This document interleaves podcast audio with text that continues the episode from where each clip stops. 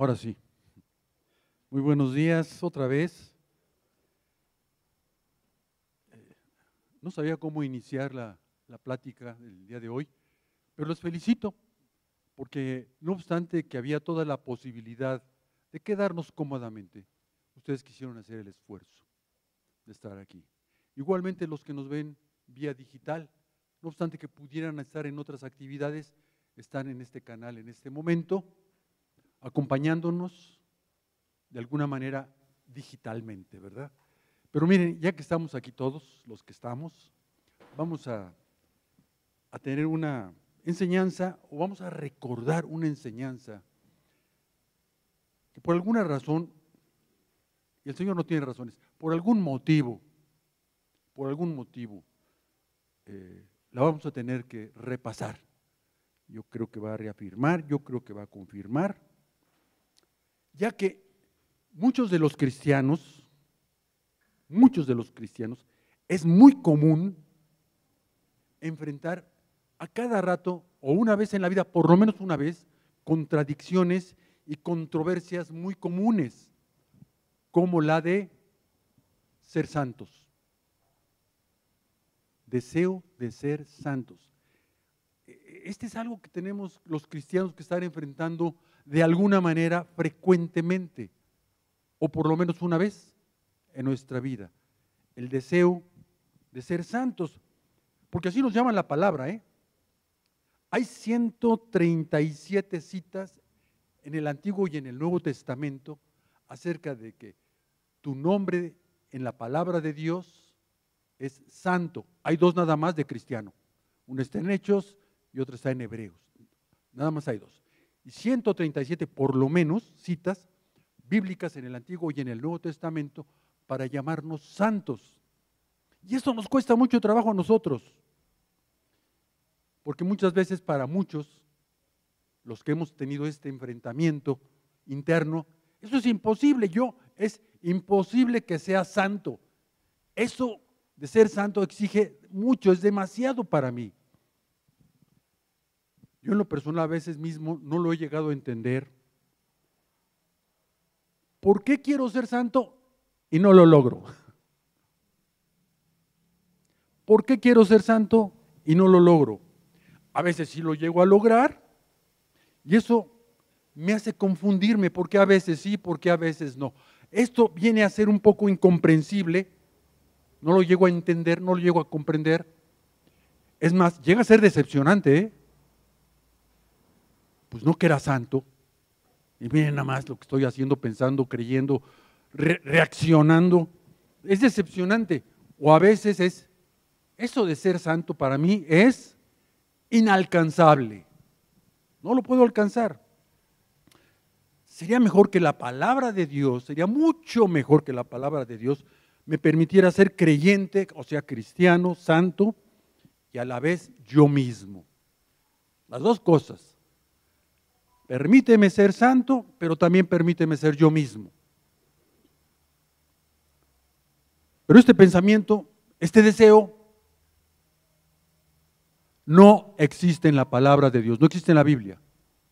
No es de que yo puedo ser las dos cosas al mismo tiempo o de vez en cuando una y de vez en cuando la otra. Y entonces nos llegamos a preguntar los creyentes, los santos, los cristianos, yo soy medio creyente. Totalmente apegado a la palabra, no lo soy, soy medio creyente. Ah, no, no soy medio creyente. Soy un pecador salvo. ¿Han oído eso también? Somos pecadores salvos. Ah, caray.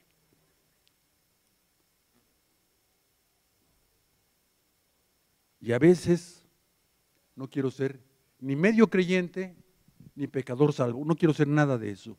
Entonces nos viene una pregunta muy importante. ¿Realmente quién soy? ¿Realmente quién soy? ¿O qué es lo que soy? ¿Quién soy? ¿O qué es lo que soy? ¿O quién creo que soy? Son cosas muy personales, muy eh, íntimas, que nos llegamos a preguntar y que tenemos a veces conflictos que estamos enfrentando en quién soy qué es lo que soy y quién creo y quién creo que es lo que soy. de algo debes de estar seguro, amigo, hermano, de algo, de algo debes de estar seguro. No eres tu nombre, ¿eh? delante de la palabra de Dios, delante de la Biblia, delante de Dios, no eres tu nombre, como te llames. Tampoco eres tu género, hombre o mujer. Delante del Señor no es tu género, no es tu nombre. Por cierto, tampoco tu INE. Eso no, no eres. Tu CURP, ahora está de moda el CURP, ¿no? Tampoco eres el tu CURP. La pregunta se enfoca más bien a quién eres en tu esencia quién eres en tu naturaleza, quién eres en tu identidad interna, secreta, propia, profunda a veces.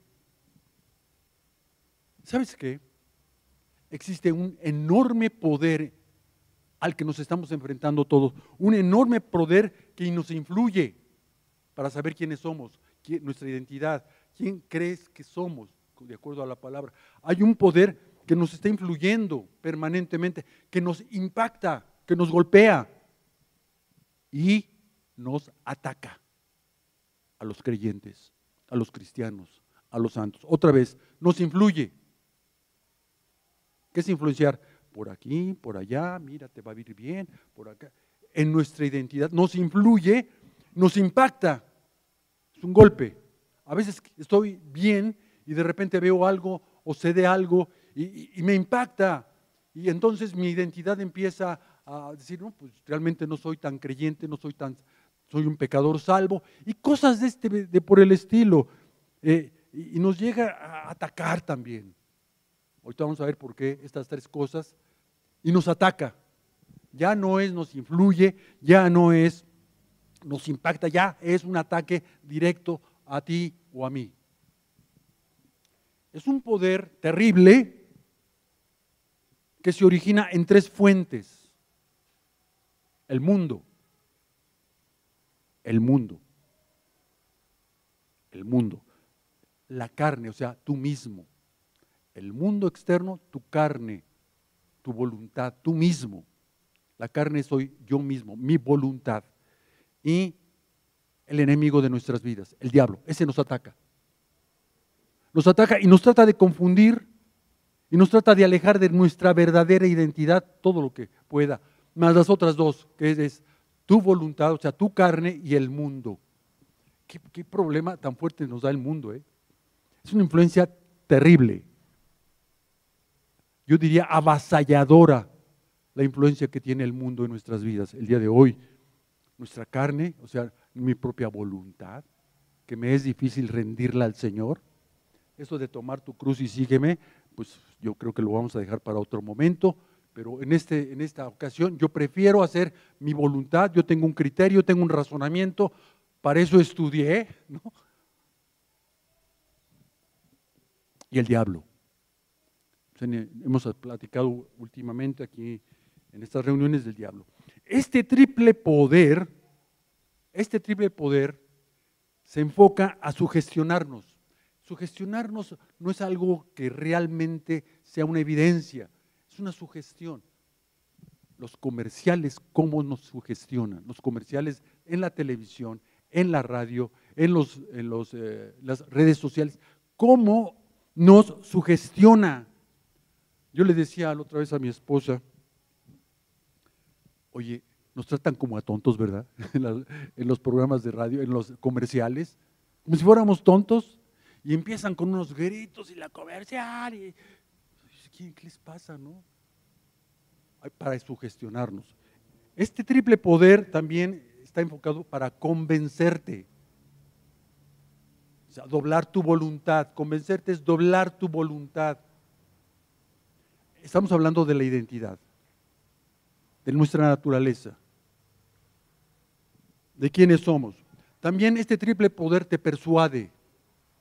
Persuadir es algo así como te hipnotiza, con palabras, te hipnotiza con hechos, te hipnotiza, ahorita lo vamos a describir un poco más, te hipnotiza con eh, alumbrarte, de, alumbrarte de algo, de grandezas que están atrás. Y te engaña. El poder que tiene el diablo, nos lo han platicado ya varias veces aquí, es para engañar. Todo esto es para que te alejes y no sepas realmente quién eres. Fíjate bien con quién estás luchando. Fíjate bien por qué te está sucediendo. Todo esto es para alejarte y no sepas, ignores, olvides, mejor palabra, olvides de quién realmente eres. Este poder triple tiene argumentos, ¿eh? incuestionables, por cierto. Te demuestra que tú no eres quien dice la Biblia que eres. Te lo demuestra. Mira, te puedo decir cuando hiciste esto, cuando hiciste esto otro, cuando eh, no te portaste, te portaste de esta manera. No vamos a tocar puntos eh, de ejemplo. Nada más estamos hablando de lo general. Este poder te va a dar razonamientos, fíjate bien cómo la, palabra, y razonamientos, o sea, pensamientos que, que son procesados y rebatibles, o sea, que no se pueden rebatir. No, hombre, no es posible que tú seas cristiano o santo. ¿De dónde sacaste que eres santo, por favor? No te burles de mí. A, E, I, O, U. El pasado y tu presente son irrebatibles. Porque todo esto está apoyado en los hechos del pasado y del hoy. Todo esto está apoyado en los comportamientos presentes y pasados. Tú me pegaste, tú me ofendiste, pasado. Hoy no me tratas bien, hoy eh, tu identidad, no que eras santo, ¿a qué te, ¿para qué vas tanto a, la, a, vida y propósito? ¿Para qué tantas conferencias? Lo hemos oído una y otra y otra. Tu identidad mengua, tu identidad se encubre. Como que hay un telón aquí que se baja y tu identidad queda acá y tú quedas de este, de este lado.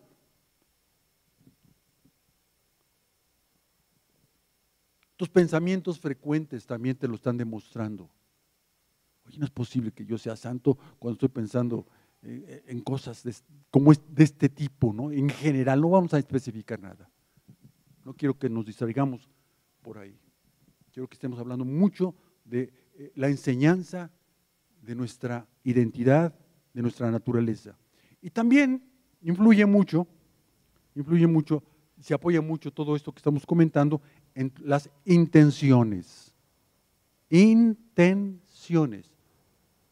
Vamos manejando y se nos cierra alguien, entonces. Intenciones, ¿no? Y también, ¿sabes qué? Dice la palabra, también omisiones. Lo que deberías de haber hecho y no lo hiciste. Y tienes de argumentos, pretextos raros a veces, ¿no? Pero estamos omitiendo cosas. Al estar y permanecer en todo este problema que estamos eh, tratando de enfocar, todo esto que está en tu corazón, está en tu ser, te preguntas realmente quién soy.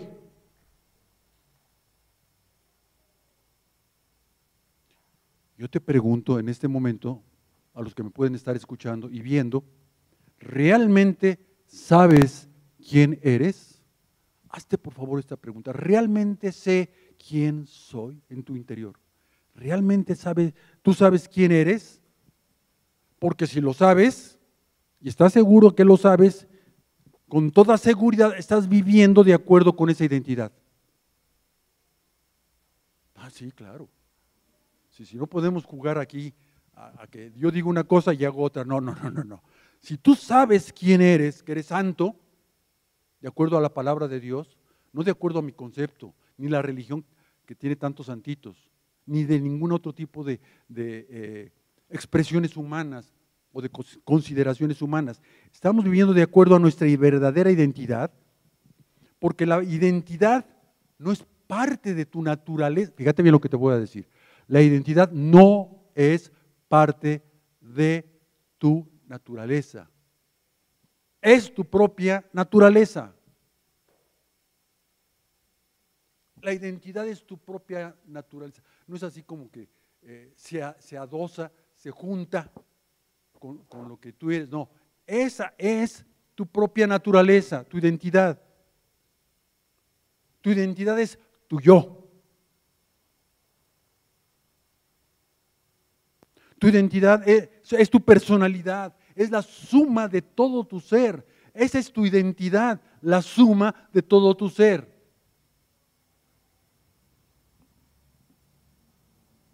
Y conocer la identidad y saberla y tenerla y caminar de acuerdo a ella es la segunda decisión más importante o es el segundo punto más importante en tu vida. El primero es haber aceptado al Señor Jesucristo como tu único y suficiente Salvador. Y tu segunda más importante es conocer y vivir de acuerdo a tu identidad.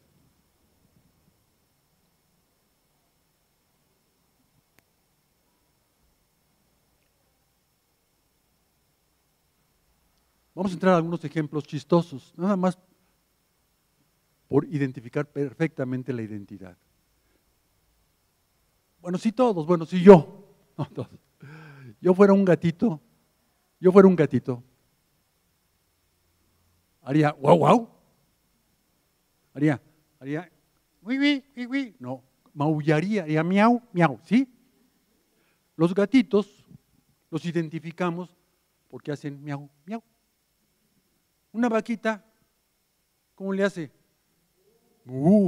Así identificamos, porque es su identificación, la manera en que él eh, expresa sus, sus, sonidos. Y así podríamos seguirnos con varios ejemplos, ¿no? ¿Por qué? Porque lo que tú crees que eres, otra vez, lo que tú crees que eres, así lo estás haciendo, así lo estás eh, permitiendo, así lo haces. Lo que tú eres, vas a hacer una formulita, parece, una fórmula matemática. Lo que tú eres es lo que vas a hacer. Tú has aprendido en la vida, como ahorita hablábamos de la gatita y la vaquita, y, podíamos seguir así con otros ejemplos de, de todo tipo, que lo que tú haces, lo que tú piensas, lo que tú intentas y lo que tú sientes, todo eso suma tu identidad. Lo que tú haces, lo que tú piensas, lo que tú intentas y lo que tú sientes es la suma de tu identidad. Haces, piensas, intentas y sientes. Así te han enseñado desde que naciste aquí en este mundo, en esta tierra. Que lo que tú haces, lo que tú piensas, lo que tú intentas, eso es la enseñanza que el mundo nos ha eh, introducido desde que nacimos hasta este momento. Así estamos persuadidos. Así estamos persuadidos que lo que yo hago, que lo que yo pienso, que yo lo que yo intento y lo que yo siento, eso es lo que me identifica. Sin duda, eso es lo que nos han enseñado, pero también es muy importante esto que vamos a comentar. Así es como te han engañado. Has vivido en el engaño porque lo que tú haces, piensas, sientes e, e intentas, esa es tu identidad, ese es el engaño del mundo, de esta esfera del mundo. Algún día hablaremos de las cuatro esferas que habla la palabra de Dios y quienes gobiernan en cada esfera.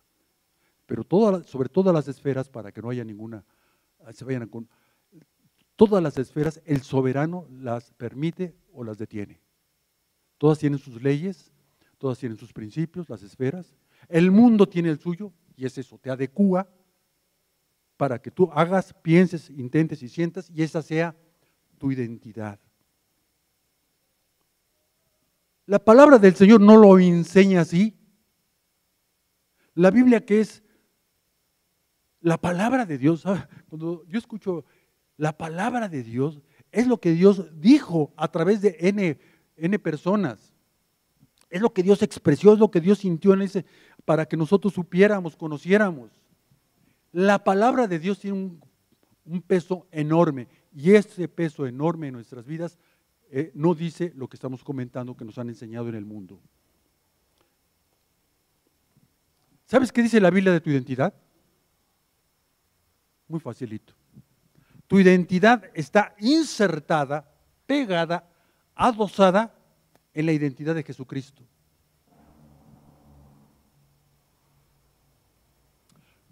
Lo que hizo Jesucristo por ti y por mí hizo, le da la identidad a Él como nuestro Salvador, nuestro Redentor. Él es nuestra paz y todo lo que la palabra de Dios expresa acerca de Él. Esa es tu identidad. La de Jesucristo. Cuando tú aceptas a Jesucristo en tu corazón, cuando tú dices, Señor, yo me abro a ti, yo te necesito aquí en mi vida, y le abres tu corazón con fe, no con razonamiento, con fe, en ese momento la identidad del Señor Jesucristo va para tu vida. ¿Qué identidad? La de Dios, no. La identidad de Salvador, te salvo y te sientes salvo. Te redimió, te rescató y hoy eres una nueva criatura. Esa es la identidad que Jesucristo impactó. Esta verdadera identidad te lleva a descubrir la identidad de Jesucristo que hemos comentado, te lleva a descubrir y a darte cuenta realmente quién eres.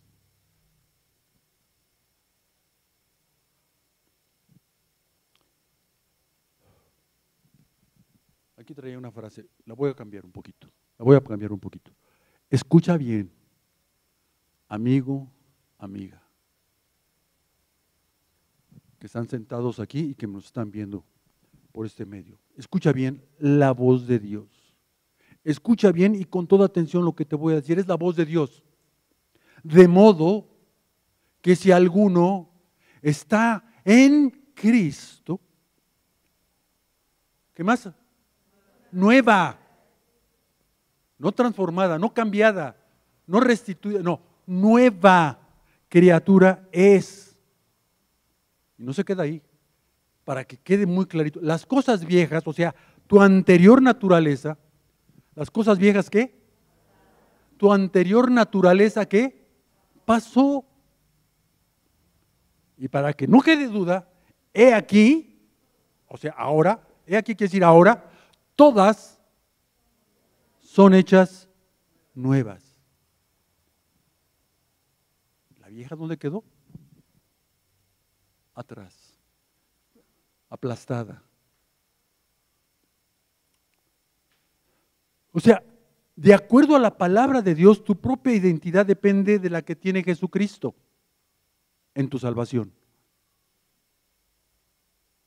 Él te salvó, esa es parte de tu identidad. Él te rescató, es parte de tu identidad. Él te restituyó, es parte de tu identidad. Él te transformó, es parte de la identidad de Él, que Él ha traspasado a cada uno de los que estamos aquí, a los creyentes, a los santos. de lo que Él hizo, depende tu identidad. De lo que tú hagas, depende tu identidad. De lo que tú pienses, depende tu identidad. De lo que tú sientas, depende tu identidad. De lo que tú creas, depende tu identidad. De tu comportamiento sobre todo. Sobre todo, porque es lo que exterioriza, porque es lo que se ve.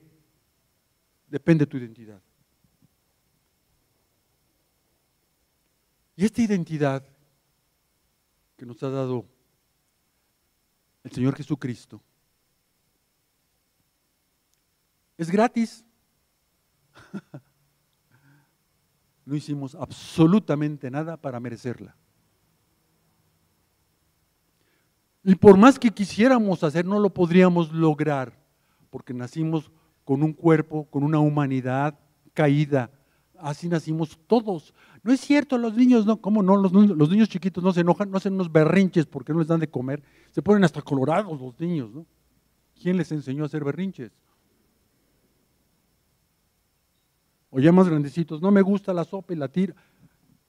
Nacimos con una naturaleza caída, así nacimos, con esa vieja y antigua manera de vivir, con esa identidad.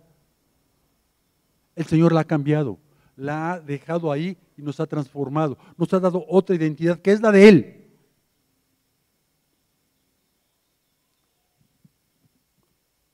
Por eso eres otro.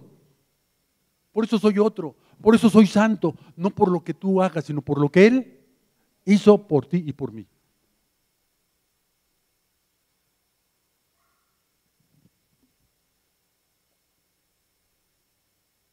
Si así no lo ves, si así no lo quieres considerar o no lo puedes considerar, tu comportamiento, que es donde se va a ver, va a obedecer a dos identidades. Una, una que ya no está o que está minimizada o que ya no está, como quieras verlo, y la otra es tu nueva identidad. Esta ¿Por qué, por, qué te hace efecto? Pues no, que ya no está, no, sí está. Em, ¿En dónde está? En los recuerdos, en las rutinas, en los parámetros que tú tenías antes. Ahí está. Y que ahora los ves externamente y dices, yo quiero ser igual. Yo quiero, me gustaría ser nuevamente así. Me gustaría retomar lo del pasado nuevamente para el presente. Tú y yo tenemos una nueva identidad. Y si no lo quieres ver así, vas a tener un problema de los más grandes que pueda haber en los cristianos, en los santos.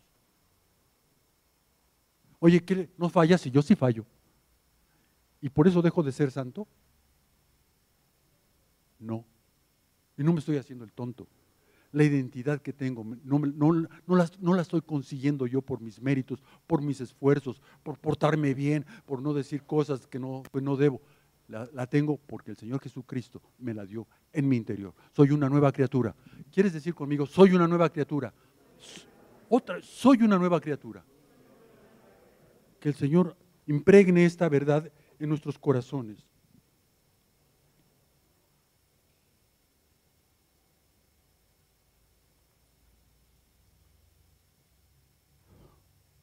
Lo de afuera es lo del mundo. El mundo siempre nos va a identificar por lo que hacemos o dejamos de hacer. El mundo así es. Así se maneja, así que todo el mundo. A ver, algunos de los que están aquí saben qué es o quién es Michael Jordan. ¿Un jugador de qué? Luis Miguel. Por lo que hace, lo identificamos. Ya hablamos también de las ingenierías y de, los, de todas las profesiones y de todos los oficios. El mundo está acostumbrado a identificarnos de acuerdo a lo que hacemos. Así es el mundo y no lo vamos a cambiar. Así es el mundo y no lo vamos a cambiar hasta que el Señor Jesucristo venga de nuevo en un rapto que tengamos que, irnos todos con Él vivos o, de la tumba. Eh, es impresionante leer lo que va a pasar en ese momento. Pero mientras no llegue ese momento, el mundo seguirá sus patrones. Está bien, así es. La bronca es que tú no creas adentro de ti que tú eres lo que tú haces. No, tú eres, tú eres no lo que tú haces, lo que hizo Jesucristo por ti. Nueva naturaleza.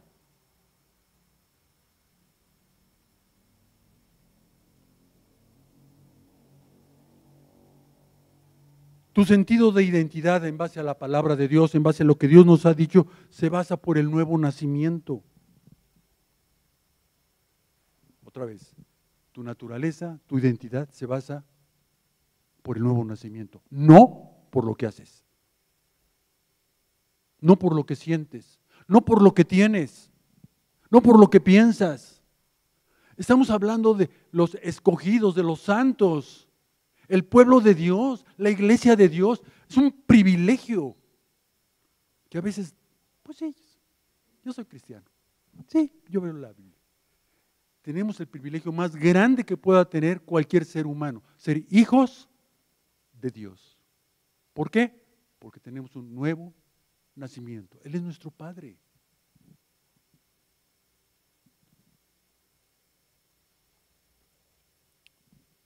Y voy a insistir mucho en el comportamiento. No es por tu comportamiento. No es por lo que tú haces, dices, piensas, reaccionas. Es por lo que Él hizo, la obra de salvación y redención y rescate de tu vida. En eso depende, de eso depende tu identidad. O tú creías que el Señor había venido a tu vida para quitar, para dejar lo bueno. Ah, ¿qué, qué Sergio, ¿qué tienes de bueno? Pues no sé, no voy a, no voy a adornarme.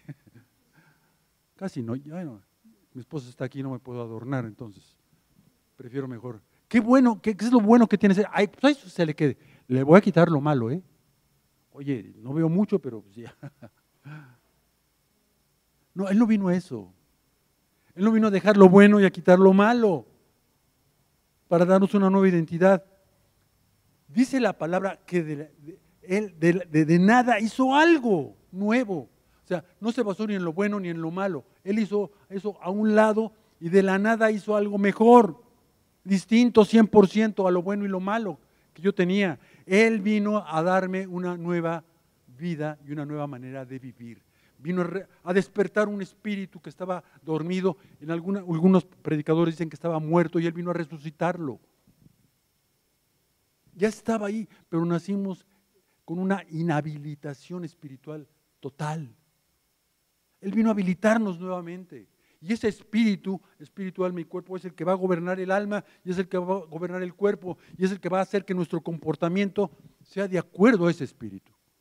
Él. No le ayudes al Señor a ser santo. Porque vas a echar a perder todo lo que estamos platicando. ¿De qué sirve que te hayas hecho nueva criatura si otra vez estás haciendo lo mismo que tú querías hacer antes? Ahora te quieres portar bien, ahora, ahora ya no te quieres portar bien. Esto a veces llega a algunos, hijo, voy a decir una palabra muy fuerte, pseudo cristianos. Ay, qué bueno. Entonces yo puedo hacer lo que se me dé la gana y sigo siendo santo. Un engaño terrible porque no estamos profundizando en nuestra vida, estamos viendo lo que nos conviene. El Señor hizo algo diferente, una nueva vida, nos dio un nuevo nacimiento, nos hizo una sustitución de naturalezas, con la que nacimos con la de Él. Volvimos a nacer otra vez, de nuevo, espiritualmente. Tu espíritu muerto lo resucitó con su poder. Cuando el Señor Jesucristo resucita, está resucitando todos los espíritus muertos que hay en, los que quieren ser creyentes. Esto es una gran bendición. El poder de Jesucristo de su resurrección es la garantía de nuestra salvación. Es donde Él firma. Todos son salvos. ¿Cierto? Él murió, Él estuvo crucificado, Él tuvo muchos dolores, Él fue sepultado, pero resucitó para dar un testimonio muy grande de que tú y yo resucitamos juntamente con Él. ¿En qué sentido? En nuestros espíritus. La obra es de Él. Su espíritu provocó vida en mi espíritu que estaba muerto, que estaba inerte. Un espíritu incompetente, de nada me servía. Pero Él vino a darle vida, su vida, no la tuya, su vida. Por eso es que somos nacidos en, segundas, en segunda ocasión. Tu primer nacimiento fue la fecha en que tú naciste. Ese fue tu primer nacimiento. Y tu segundo nacimiento cristiano, santo, es cuando tú aceptaste a Jesucristo en tu vida y en tu corazón. Vamos a Colosenses capítulo 3. Yo traigo la Reina Valera.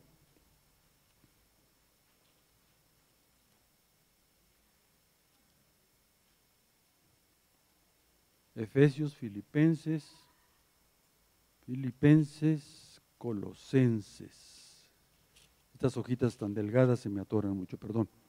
Colosenses capítulo 3, versículos 2 y 3.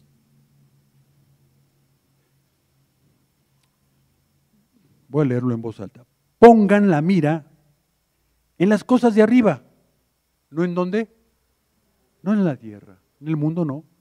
Pongan la mira en las cosas de arriba, no en las de la tierra, porque ustedes han muerto y su vida está escondida en dónde? ¿Ustedes qué? Han muerto. ¿A qué se refiere? Al espíritu, al espíritu que han muerto, así nacieron muertos, el espíritu nació muerto, nació inerte, nació incompetente, imposibilitado el espíritu. Y lo dice muy claro, Ahora, ahora está escondida en Cristo, con Cristo Jesús, en Dios. Fíjate qué padre, qué padre enseñanza hay en esto. Él está en nosotros y nosotros en Él. A veces es difícil comprender esta, este, esta, estas frases. Él está en nosotros y nosotros en Él. Y escuché hace unos días, no sé mucho, este ejemplo para entender mejor. un pez vivo que está dentro del agua, el agua está en el pez y el pez está en el agua. ¿Estamos bien? Más o menos por ahí va el asunto. Estamos en Él y Él en nosotros. Jesús es la fuente de nuestra vida. ¿Qué dice el versículo 4? Ahí adelantito. Cuando Cristo, nuestra vida, ya, ya está hablando de Cristo, nuestra vida, se manifieste, entonces ustedes también seréis manifestados con Él en gloria. Cuando el Espíritu se manifieste, nuestro comportamiento va a ser como los de Él.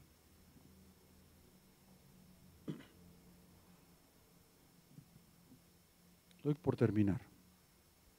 Por eso tú eres santo. Por eso tú y yo somos santos, porque esa santidad que tú y yo tenemos viene de Él, porque Él es santo. Tú y yo somos santos porque la santidad que tú y yo tenemos viene de Él y Él es santo.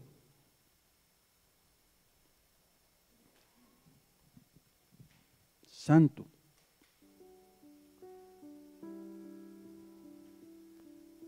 Pues vamos a, a Juan capítulo 1, que es muy conocido. Juan capítulo 1. Estamos por terminar. Mas a todos los que le recibieron, versículo 12. Mas a todos los que le recibieron, a los que creen en su nombre, les dio el poder de ser hechos hijos de Dios. Wow. Versículo 13. Los cuales no son engendrados de sangre, o sea, no son no, estoy hablando de la humanidad, no son, los cuales no son engendrados de sangre ni de voluntad de carne, o sea, no hubo alguien eh, de nosotros o de externo a nosotros que pudiera haber dado esta, esta posibilidad de ser hechos hijos de Dios. Les dio potestad de ser hechos, los cuales no son engendrados de sangre ni de voluntad de carne, sino de voluntad, ni de voluntad de varón, sino de quién? De Dios. Somos hijos de Dios por la voluntad de Él. Tenemos identidad nueva por parte de Él.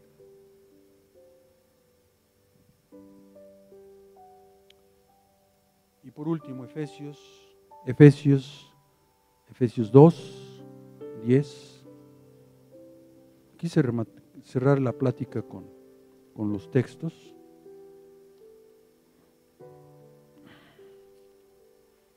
Efesios 2.10.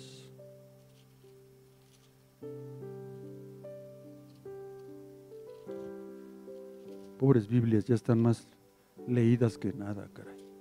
Efesios 2, 2.10, aquí está. Fíjate con qué claridad lo dice. Porque somos hechura suya. ¿Quién nos hizo? Él. Creados en Cristo Jesús cuando le aceptamos. Fuimos hechos criaturas de Él cuando fuimos aceptamos a Cristo Jesús para hacer buenas obras, o sea, nuestro comportamiento, los cuales Dios preparó de antemano para que anduviésemos en ellas, nada más y nada menos. Todo está, ya preparó Él, no solamente nuestra identidad, sino también nuestro comportamiento.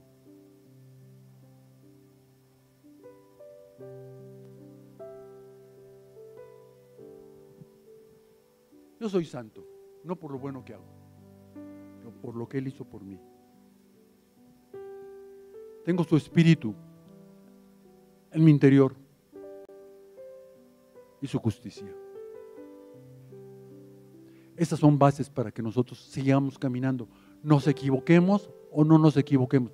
Yo tengo el nuevo, espíritu, el nuevo espíritu de, de Jesucristo, tengo, lo tengo morando y viviendo en mi vida. Y todo lo que quiero hacer y todo lo que puedo hacer, lo hago porque tengo una nueva manera de vivir. Vamos a ponernos de pie. Vamos a ponernos de pie, que el Señor nos siga hablando, instruyendo y guiando hacia esta verdad de identidad. Padre, te damos gracias por tu palabra. Tan clara, tan precisa y tan poderosa.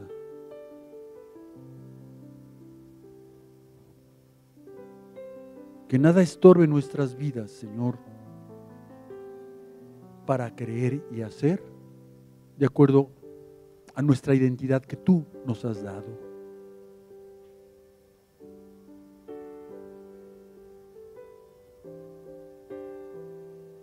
Te pedimos que tu Espíritu Santo hable a nuestras vidas y quite todo engaño y toda pretensión de los que estamos aquí de hacer lo que nosotros creemos que es bueno. Cuando tú eres el único que eres bueno y queremos hacer solamente en los actos de nuestra vida, en nuestro comportamiento, lo que venga de esta identidad que tú nos has dado en Cristo Jesús. Gracias por esta ocasión que nos das de considerar tu palabra, Señor. Y estamos aquí delante de ti, como tus hijos, como tus hijas, que queremos seguir contigo. Que no nos dejes. Te lo pedimos en el autor de nuestra salvación, en el autor de nuestra identidad, que es Cristo Jesús. Amén. Pueden sentarse. Dios los bendiga.